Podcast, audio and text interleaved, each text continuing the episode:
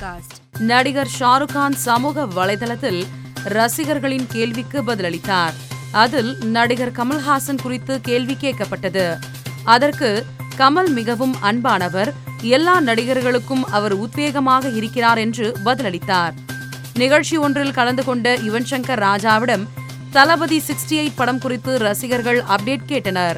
அதற்கு பதிலளித்த யுவன் தளபதி sixty eight படத்தின் முதல் பாடல் தர லோக்கலாக இருக்கும் என்று கூறியுள்ளார். இது விஜய் ரசிகர்களை உற்சாகப்படுத்தியுள்ளது.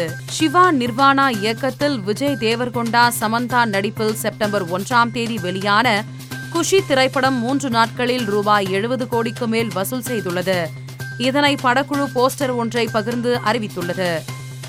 சி எஸ் அமுதன் இயக்கத்தில் விஜய் ஆண்டனி நடித்துள்ள ரத்தம் திரைப்படம் வருகிற இருபத்தி எட்டாம் தேதி திரையரங்குகளில் வெளியாக உள்ளதாக படக்குழு போஸ்டர் ஒன்றை பகிர்ந்து அறிவித்தது. நடிகர் ரஜினிகாந்த் ரசிகரின் திருமண விழாவில் கலந்து கொண்ட ரஜினிகாந்தின் சகோதரர் சத்ய நாராயணாவிடம் ரஜினிகாந்துக்கு கவர்னர் பதவி கிடைக்குமா? என்று நிருபர்கள் கேள்வி எழுப்பினர்.